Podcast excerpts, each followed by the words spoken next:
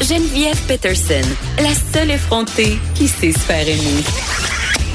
Jusqu'à 15, vous écoutez Les effrontés. On est avec David Quentin, dont c'est l'anniversaire. Bonjour, David. Allô, Geneviève. Hey, bonne fête, parce que là, euh, on dirait que je vais te faire dire ton âge. Ben, tu me l'as demandé la semaine dernière au restaurant. Oui, mais les auditeurs étaient pas là. 50 ans! C'est l'homme le mieux conservé du Québec. Allez stocker toutes ses photos de profil, vous allez voir. Il dort littéralement dans un intellifrais, j'en suis certaine. Et là, euh, David, tu reviens d'un voyage dans le bois? Oui, j'étais euh, dans ton coin en fait. Euh, donc, j'étais allé dans le coin du parc, me promener un petit peu en forêt, puis relaxer un petit peu dans le calme, euh, donc ressourcer un peu les batteries. Et tu as bu beaucoup de vin, tu vas nous en reparler tantôt, parce qu'aujourd'hui, on fait une petite exception. Tu nous parles de livres, mais à la fin de ta chronique, tu vas nous faire un petit portrait de qu'est-ce qui se passe dans le merveilleux monde du vin québécois, parce qu'il s'en passe des choses. Oui, absolument.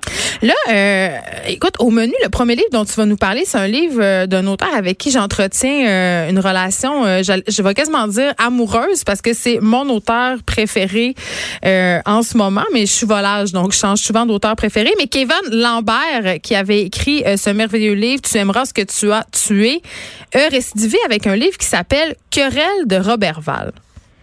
Oui, euh, qui est paru à l'automne dernier euh, chez Liotrop, euh, tout comme son premier livre. C'est un, un, un, deuxième roman qui a été finaliste au prix des collégiens, finaliste au prix des libraires, qui a fait beaucoup parler parce que on se rappelle en 2017, tu l'as dit, tu aimeras ce que tu as tué, son premier livre, on sentait que c'était l'éclosion d'un talent à l'état brut qui réglait un petit peu ses comptes avec avec la, la pas la banlieue, mais on dirait la région, euh, chez Coutini, euh, son conservatisme, euh, son côté un petit peu trop propre, trop blanc, trop famille parfaite. C'est centre d'achat. Ouais. Et c'est un livre qui brassait beaucoup avec sa langue également, puis son parler très franc, très direct, sa sexualité, son homosexualité aussi, qui était beaucoup mise de l'avant. Donc ça, c'est ça avait surpris beaucoup. Alors là, il arrive avec un deuxième livre qui euh, je te dis parce que ça va sûrement l'oublier par la suite. Euh, c'est quand même une belle nouvelle pour lui. Ça va paraître en France à l'automne aux éditions Le Nouvel Attila. Euh, c'est déjà finaliste pour le prix SAD, qui est un prix hyper sulfureux, comme pour les gens qui connaissent le marquis de Sade en hommage. Donc, on lui souhaite on lui cette merde pour euh, pour ce prix-là euh, qui sera décerné à l'automne. Mais c'est quand euh, même c'est quand même surprenant pour ce type de livre-là parce que tu as fait allusion brièvement David Quentin à la langue de Kevin Lambert qui est une langue oralisante. En fait, il joue beaucoup avec les codes de l'oralité comme c'est un peu la tendance en ce moment en littérature québécoise et ça me surprend quand même que ce livre-là connaisse une certaine popularité en France parce qu'habituellement il y a un certain snobisme par rapport à la langue québécoise des Français mais là les choses tendent à changer, c'est ça que je comprends?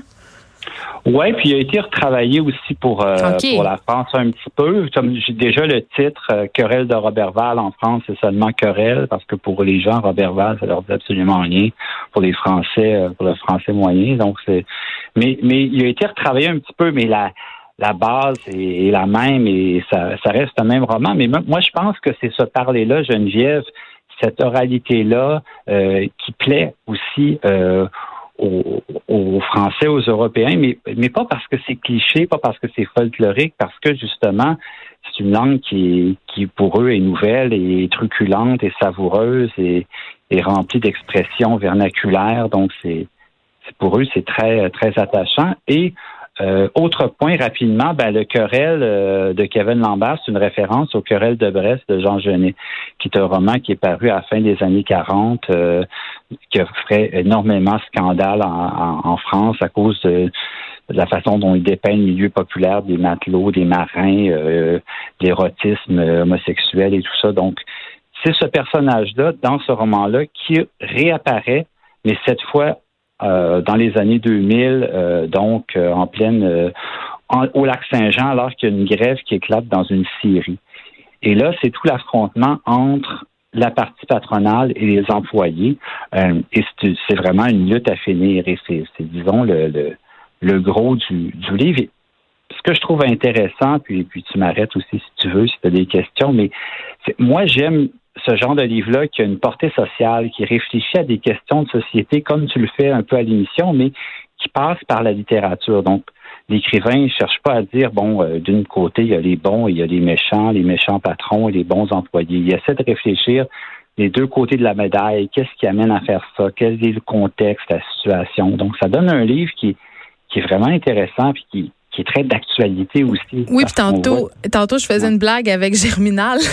c'est un, ah un, peu le, je disais que j'avais pas tant aimé ça, mais Querelle, c'est un peu le Germinal de Kevin Lambert en, en, en ce qui a trait que c'est une histoire de syndicat, mais pour, euh, tu sais, Kevin raconte évidemment euh, des histoires qui sont propres euh, aux régions, au Saguenay, puis les histoires de syndicats, tu sais, qui vont très, très loin, qui dégénèrent, comme on dit, c'est quelque chose que je connais bien et je trouve que malgré que ce soit un livre qui est littéraire, ça dépeint quand même assez bien, de façon assez juste, c'est quoi vivre dans une région où une industrie est aussi importante, une industrie comme une Syrie, on peut penser à l'Alcan, au Saguenay aussi, et où cette industrie-là a une mainmise absolument incroyable et où les syndicats ont le bras long, là? Oui, tout à fait. Mais, moi, ce que j'ai trouvé aussi d'autant plus audacieux dans son livre, c'est que c'est pas une vision un peu comme les, opprimés contre les, patrons. Tu sais, c'est chacun, il essaie vraiment de montrer la complexité de ces conflits-là. Euh, de ces débats-là qui se passent sur le terrain, euh, les attaques personnelles, les règlements de compte et tout ça. Donc, c'est on rentre dans cet univers-là. Il y a aussi la vie de nuit, la vie de bar. Euh, il y a beaucoup de sexe dans ce livre-là, entre autres entre adolescents qu'on s'entend, qui a, qui a fait beaucoup jaser. Et puis, c'est ça, c'est un livre à lire, à découvrir, moi, que j'ai trouvé assez formidable pour un deuxième roman. Oui, c'est un gros coup de cœur euh, pour moi aussi, David Quentin. Et là, tu nous parles euh, d'un autre livre que tu as beaucoup aimé, je crois. Celui-là, je ne l'ai pas encore lu, L'évasion d'Arthur ou la commune d'Hochelaga par Simon Leduc. Oui, c'est paru euh, au Cartanier au printemps dernier, juste à temps pour le, Salon du livre de Québec. Simon Leduc, juste pour te dire, avant de publier ce premier roman-là, c'est un musicien euh, chanteur, guitariste, parolier dans deux groupes punk québécois, La Descente du Coude et Socle la Donc, c'est pas banal J'aime ça. comme background. Maintenant, il est rendu prof de cégep, mais euh, il voulait parler dans ce livre-là, donc euh, d'un quartier, d'un quartier défavorisé où on sent qu'il y a une misère, qui hoche la gomme, mais il voulait pas le faire de façon caricatural ou cliché. Donc, on suit l'histoire d'un jeune garçon, Arthur, qui a 10 ans, qui est né dans Hochelaga d'une mère usée par le travail de rue, puis un père complètement irresponsable, patenteux. Donc, lui, il, il vit dans la cour d'école à travers ses, deux parents-là, il est bourré de pilules et il affronte des petits voyous, des petites gangs, les RJ, comme ils s'appellent, et il va devenir chum avec un gars qui s'appelle Choukri euh, et ils fondent euh, tout le monde ensemble une sorte de commune dans une école désaffectée. Ils ont des projets de révolution, de politique. Donc, là, tu tout le côté un peu euh, qu'on reconnaît de la musique punk, de, de, de l'anarchie, de la contestation, mais mais écrit dans une langue, encore une fois, qui toi tu connais bien, Hervé Bouchard. Pour moi, c'est un peu la, la suite logique un peu de, de, de ce qu'Hervé Bouchard a fait dans, dans Mayou, qui vient aussi du lac Saint-Jean. Mais, Donc très théâtral, un, côté théâtral? Théâtral, mais aussi dans l'écriture, ce côté hyper foisonnant, euh, lyrique, généreux, drôle aussi parce que c'est des thèmes qui sont lourds aussi. C'est des thèmes qui sont pas toujours faciles à Oui, c'est ça j'allais dire, parce que là, on est l'été, on n'a pas nécessairement envie de lire justement des grosses critiques sociales intenses, mais ça, euh, tu ris jaune, donc c'est assez intéressant, là. Ben, il y, a, y, a, de l'humour, il y, y a, un côté aussi euh, plus grand que nature, puis il y a, ce côté-là un peu guerre des trucs aussi, parce qu'on est chez les jeunes, mais version... Euh, 2019 dans un monde euh, encore plus euh, trash avec le, côté vraiment euh, petit voyou et euh, malfaiteur. il y a quelque chose de ça et ça donne une image, je trouve, assez réaliste et un optimisme finalement aussi dans tout ça parce que ces jeunes-là, malgré la misère, c'est très important, ils essaient de s'en sortir constamment. Ils sont pleins d'idées, pleins de d'espoir malgré tout. Puis c'est ça qui donne au livre le côté qui, avance constamment. Il y a plein d'histoires, il y a plein de, rebondissements. Donc, moi, j'ai adoré. Et ça s'appelle L'évasion d'Arthur ou la commune de Schlaga de Simon Leduc. C'est publié au Cartanier. Et là, avant que je te laisse euh, partir, David Quentin, il nous reste un cinq minutes ensemble. J'ai vraiment envie qu'on se parle du monde du vin québécois parce qu'un truc qu'on fait ensemble quand on se voit, évidemment, c'est boire. Et tu me fais toujours euh, goûter d'excellents vins québécois. Et j'avoue que euh, j'étais comme la plupart des gens, c'est-à-dire que euh, j'étais encore pognée un peu dans cette idée des années 2000, comme quoi euh, il y a juste leur paillard, puis les vins québécois sont très dégueulasses. Surtout les vins rouges, là, j'avais une vision vraiment très restreinte de ce que pouvait nous offrir le théâtre, le théâtre, pardon, le, le, terroir québécois. Ça pourrait s'appliquer aussi au théâtre, ceci dit. Et, et, et tu me fais goûter des choses vraiment formidables. On est, on est rendu ailleurs. Là. Il y a des maisons qui font des choses qui pourrait se tailler une place à côté des grands vins français, là? Oui, en fait, je, te dirais que ça coïncide aussi avec toute l'émergence de la popularité du vin nature il y a quelques années. Hein. Et moi, un vigneron que j'aime beaucoup puis qu'on a, on a bu ensemble, c'est, Pinard et Filles qui sont à Magog.